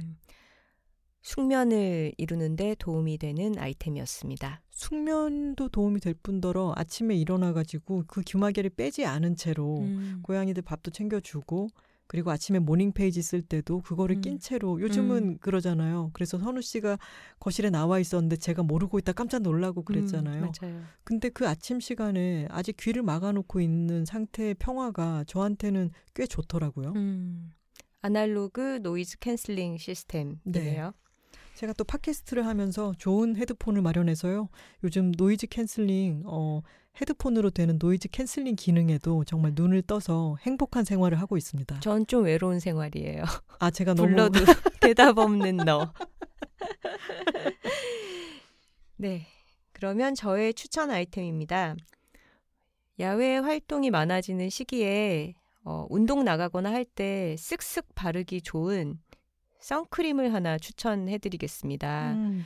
어, 많은 분들이 그러시겠지만 저도 코로나 시기에 얼굴에 바르는 것이 무척 줄었어요. 거의 그냥 선크림만 바르고 외출을 하는 경우가 많아졌는데 특히나 우리가 급하게 어디 나가야 되거나 할 때 뚜껑을 여는 것조차 너무 귀찮을 때 있지 않습니까? 제가 심한 건가요? 이게 뚜껑을 열고 짜서 바르고 다시 닫고 하는 이 과정을 혁신적으로 줄여준 선크림이에요. 음. 제품명이 일리윤 브랜드에서 나온 저자극 이지워시 선크림입니다.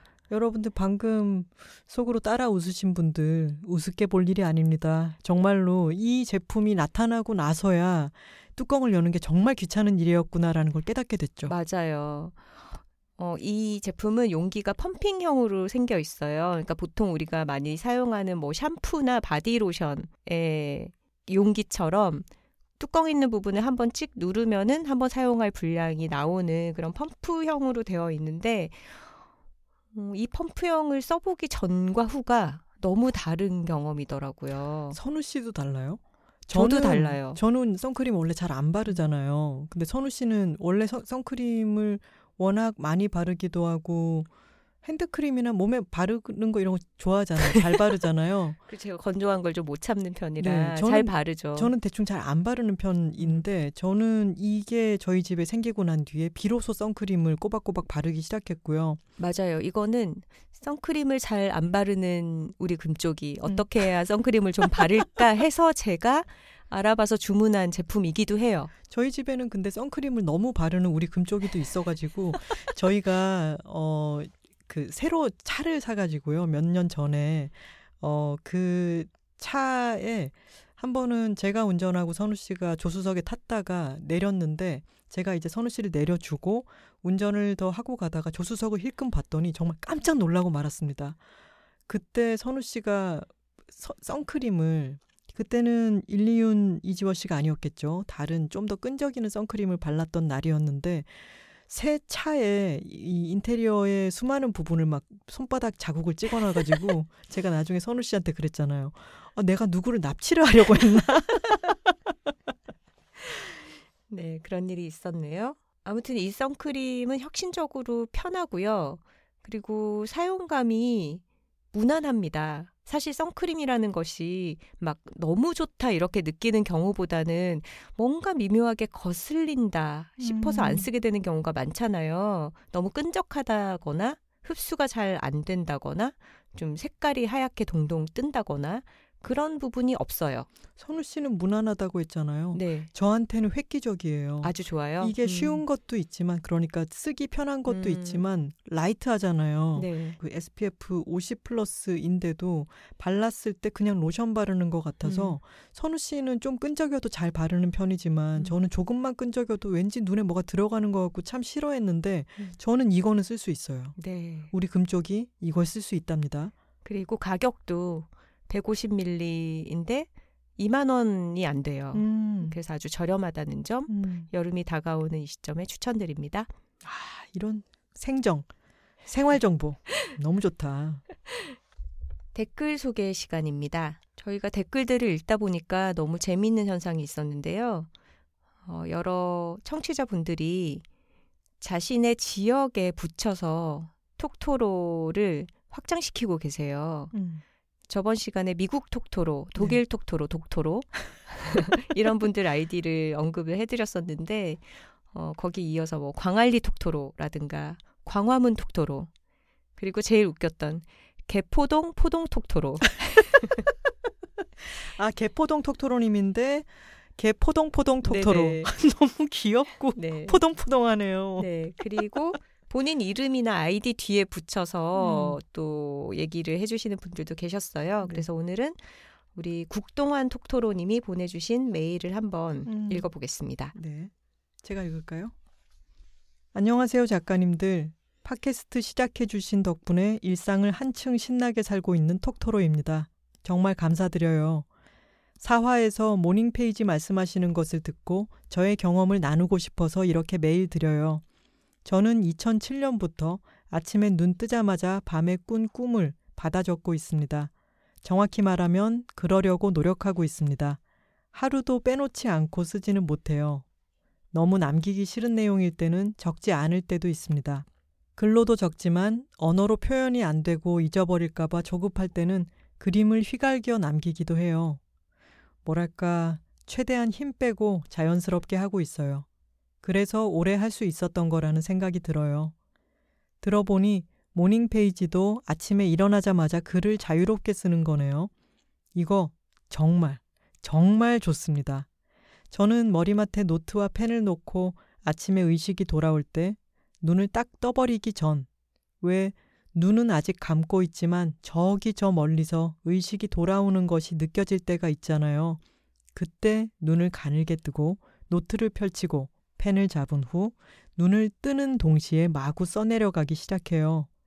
어떨 때는 엄청 빨리 끝나고 어떨 때는 두세 페이지를 넘기기도 합니다. 아침 시간에 20 내지 30분을 새로 내기는 너무 어렵다고 생각하시는 분들이 계실 것 같은데 목표를 조금 느슨하게 잡으시면 충분히 하실 수 있어요. 그래서 이게 왜 좋으냐에 대해서 말하자면 종일도 말할 수 있지만 한마디로 표현해 보자면 있는 그대로의 나 자신을 바라봐 주는 일이기 때문이에요. 내 마음이 그 무의식 속의 감정이 무엇인지는 몰라도 내가 그걸 애써 붙들어 봐주는 일. 이 행위들이 쌓이면 정말 자연스럽게 이게 나를 토닥이는 일이었다는 걸 알게 돼요. 저는 미술 작가인데요. 이 꿈 일기를 쓰면서 작업도 시작하게 되었고, 더 이상 힘들게 내가 진짜 원하는 것이 무엇인지 찾아 헤매지 않게 되었어요. 모두의 경험은 다 다르겠지만, 마음이 동하신다면 꼭 한번 해보시길 추천드립니다. 다른 분들도 아니고 영업왕 여둘픽이잖아요. 우리가 이분들 말고 누굴 믿고 또 뭘 하겠습니까? 후후. 너무 길었네요. 작가님들, 그러면 봄을 만끽하시길 바라며 또 후기 쓰겠습니다. 국동완 드림 해주셨는데, 어, 마지막에는 국동완 톡토로라고 안 쓰셔서 약간 서운하려고 하네요. 제목이 국동완 톡토로입니다 였어요. 저희가 morning page에 대해서 얘기를 하고 나서 이 방송을 들으신 분들 중에 정말로 예술에 종사하시는 분들이 어, 저 그거를 아주 오랫동안 해왔어요. 라고 맞아요. 반가워하시는 경우가 정말 많습니다. 음, 국동완 작가님도 미술 작가님이시고요. 그리고 뭐 영화 쪽에서 종사하시는 분이라든가 그림 작가님 이런 분들이 어, 이미 그 방식을 많이 사용하고 계시더라고요. 그래서 이 morning page가 정말로 artist way구나 하는 거를 깨달을 수 있었어요. 음. 저희 이번에 전주 영화제에서 뵈었던 전규리 작가님도 어, 여들톡이라고 저희 팟캐스트 하고 있어요. 이제 처음 뵌 분이었기 때문에 그렇게 얘기했을 때 아, 이걸 들어봤더니 morning page 얘기를 하셔서 너무 반가웠다. 본인은 7년째 이 morning page를 하고 계시고 매년 연말 말일마다 그 1년간의 morning page를 다시 읽어보신다고 하더라고요. 음. 정말 생각보다 많은 분들이 재수 작가님도 음, 어, 맞아요. 이, 이 morning page의 폭발적인 어떤 효과를 누리고 계시다고 음. 말씀을 하셨죠. 하루 동안에 1년치를 다 읽을 수 있나요? 갑자기 제게 그렇게 물으시면 저는 아직까지 30 며칠 쓰고 있기 때문에 음, 네. 아니 아예 12월의 마지막 주에 1년 동안 쓴 거를 읽어본다거나 해도 아주 좋은 연말 리추얼이 될 것 같아요. 음, 그러네요. 네, 그리고 국동환 작가님도 본인의 꿈을 가지고 정말로 섬세하게 그림을 그려서 작품 활동을 하고 계시는 분이어서 아, 이 morning page 아침에 끄적이는 기록이 진짜 예술가들에게는 좋은 음. 어떤 메모이자 재료가 되어 주는 것 같습니다. 국동완 작가님 개인전이 또 마침 지금 열리고 있어요. 평창동 누크 갤러리에서 5월 28일까지 방향 연습이라는 제목으로 전시가 열리고 있으니까 관심 있는 분들은 가서 보셔도 좋겠습니다. 저희도 찾아가 볼 예정입니다. 네. 아, 그리고 아티스트 웨이에 대해서 지난번에 이야기를 할 때 이게 약간은 뭐랄까 미신적인 부분이 있다 이런 얘기를 드렸는데 이 부분은 약간 짚고 넘어가야 될 게 음, 어, 그 책의 앞부분에 보면 미국 왜 자기개발서에서 그런 게 많죠. 음, 이것을 쓴 사람들의 효과를 아주 집약적으로 써둔 부분이 있는데 어떤 사람은 어, 방황하고 있다가 morning page를 쓰더니 나중에는 어떤 감독상을 수상하게 되었고 음. 뭐 이런 식의 얘기들이 책을 몇 편을 냈고 어, 그게 앞부분에 집약적으로 쌓여 있어서 약간 뭐랄까 그 부분만 읽으면 조금 사짜 같은 느낌이 드는데 그 뒷부분에 실제로 morning page를 실행하는 편에 가면은 그렇지 않다는 거 잘 활용하실 수 있다는 점을 말씀드리고 싶습니다. 안젤루 님이 보내주신 댓글입니다. Crying in H마트. 작년 미국에서 지냈는데 그때 영어로 읽던 기억이 새록새록 하네요. 그때의 저는 처음으로 외국에서 살아보던 때였고 그래서 그 어느 때보다도 한식의 진심이었던 때라 생존을 위해 안 되는 영어지만 울며 웃으며 읽었어요. 그때 책 읽고 썼던 글을 다시 보니 만약 한국에서 번역되어 나오면 3호곡 어쩌고 하는 K 감성 풍부한 홍보 문구와 함께 팔리지 않을까 생각하니 저절로 표정이 짜게 식는 나 자신을 발견하게 된다. 라고 써놓았는데 그래도 한국판 나온 걸 보니 마케팅이 그보단 담백한 것 같아 다행이에요. 이길보라 감독님 추천사도 그렇고 두 작가님이 이야기해주는 익숙한 낯설매 백배 공감하고 갑니다. 참 작가의 글이 처음 실린 플랫폼은 뉴욕타임즈가 아니라 뉴요커로 알고 있어요. 국문판도 사서 읽어봐야겠네요. 그나저나 강원도 무슨 황태채는 찾아보니 왜 벌써 품절인 거죠? 지금 5월 3일 아침인데 하셨습니다. 네, 제가 뉴요커를 뉴욕타임즈로 잘못 얘기를 했었네요. 그리고 이 책이 뉴욕타임즈 베스트셀러였기 때문에 그 부분이 좀 혼동이 네. 쉽게 되는 것 같아요. 뉴요커로 정정합니다. 알려주셔서 감사합니다. 그리고 강원도 건조 부드러운, 부드러운 황태채. 황태채 이 제품이 어, 품절로 뜨는 몰들이 있고요. 마켓컬리에서는 우주 부드러운 황태채라는 이름으로 판매를 하고 있더라고요. 같은 제품입니다. 그래서 한번 찾아보시면 둘 중 어느 곳은 판매를 하고 있지 않을까 싶네요. 트위터에서 방구석 여행자님이 이런 글을 써주셨어요. 여둘톡 5화를 듣고 한동안 잊었던 H마트에서 울다를 다시 조금 읽었다. 이 책은 모든 한국인 이민자 자녀들의 두려움을 건드리는 책이라고 말할 수 있지 않을까? 말을 꺼내기조차 두렵지만 부모님을 잃는 그때가 오더라도 나는 여전히 한국인일까?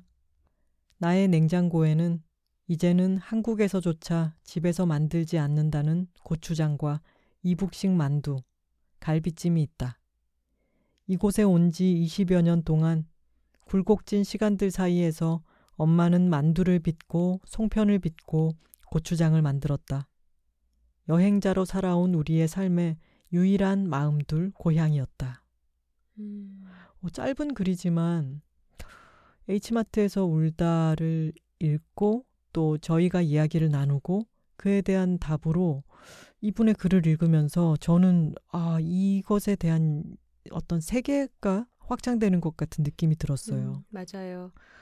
자녀의 입장에서 책을 읽으신 분들이 있었다면 또 어머니의 입장도 댓글로 확인을 해볼 수가 있었습니다. 인스타그램에서 진아팍 님이 남겨주신 글인데요. 미국 동부 꼭대기 총구석에 사는데요. 작년 여름에 미셸의 콘서트가 우리 동네에서 한다고 해서 아이들과 갔었어요. 마스크 두 개 겹쳐 쓰고 땀을 1리터쯤 쏟아내며 3시간 스탠딩으로 버티고는 몸살이 났었답니다. 저도 먹는 거에 열과 성을 다하는 사람이라 아이들 고등학생 때 김치 만드는 걸 가르쳤는데 우리 애들도 나중에 저를 한국 음식을 먹을 때마다 행복한 맛으로 기억해 주면 좋겠네요. 그렇게 아, 기억할 겁니다. 네. 어, 미국 음식만 아는 사람보다 미국 음식도 알고 한국 음식도 아는 사람이면은 더 즐겁지 않을까요? 네, 그럴 것 같아요. 테리 야끼소바님께서 여기 가면 있더라니까 LA 김 느낌 성대모사에 터졌습니다. 흐흐. 정리렉, 무알콜 맥주, 음악 영화, 책 정말 종횡무진으로 컨텐츠를 다뤄주셔서 너무 즐거워요. 오늘도 감사합니다 하셨습니다. 아유 고맙습니다. 저희도 감사합니다. 트위터에서 오키님이 써주셨습니다. 쉬운 사과를 하지 않고 어렵게 정중하게 대처하는 마음이 어떤 것인지에 대해 긴 여운이 남았다. 많은 이들을 생각하며 공들여 내뱉는 말이 지닌 힘. 이렇게 말씀해 주셔서 정말 고맙고요. 사실은 오늘 녹음도 저희가 편집을 거쳐서 아주 편안하게 얘기하는 것처럼 나가겠지만 중간에 아, 이 발언은 문제가 된다. 방금 그 표현은 좀 그럴 것 같아. 정말 많은 논의를 거치면서 이야기를 하고 있고 또 그렇, 그렇게 녹음을 해도 편집할 때 또 실수가 나옵니다. 맞아요. 말이라는 것이 글과는 또 달라서 네. 튀어나올 수도 있는 것 같아요. 저희 생각과 좀 다른 표현들도. 지난번에 사실은 제가 제 기혼 친구들이 어, 유아차 브랜드를 두 시간 동안 얘기하는 바람에 제가 소외된 적이 있었다. 이렇게 얘기를 했어야 할 것을 그 친구들이 그랬던 때가 아주 수년 전이기 때문에 음. 유모차라고 말을 여러 번을 한 거죠. 음. 그 당시에는 유모차라는 말만 사용하던 때였죠. 네. 그래서 저는 지금은 유아차라고 쓰고 있는데 그때 기억으로 음. 이야기를 하다 보니까 유모차라고 얘기를 했고 둘 다 그걸 인지를 못했는데 음. 나중에 편집하다가 선우 씨가 그 얘기를 해줬고 그제서야 인지를 한 거죠. 음. 아 그래서 그 부분을 통째로 드러냈습니다. 그렇게 음. 사이사이에 저희가 어, 두 번, 세 번 생각하기도 하고, 어, 그래도 이거는 살리는 게 낫겠다라고 살린 게 있다면은 다음에 기회가 되면 다시 한번 언급을 하기도 하니까요. 음, 그렇게 조금 더 느긋한 템포로 지켜봐 주시면, 지켜 들어 주시면 좋겠습니다. 네, 올바른 언어 사용을 위해서 저희도 노력하겠습니다.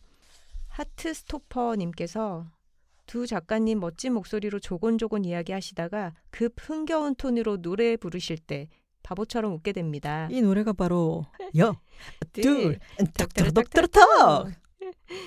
1인 사업자라 소속감의 부재가 디폴트인 삶인데 두 분 팟캐스트 들으면서부터 어떤 소속감이 생긴 것 같아요. 작가님들로부터 공감할 수 있는 주제의 이야기를 듣고 동료 톡토로님들의 피드백을 들으며 연결되어 있다는 느낌을 받습니다. 오래오래 함께하고 싶습니다. 이 소속감이 뭔지 아세요? 어떤 거죠? 톡토로십. 너무 좋다.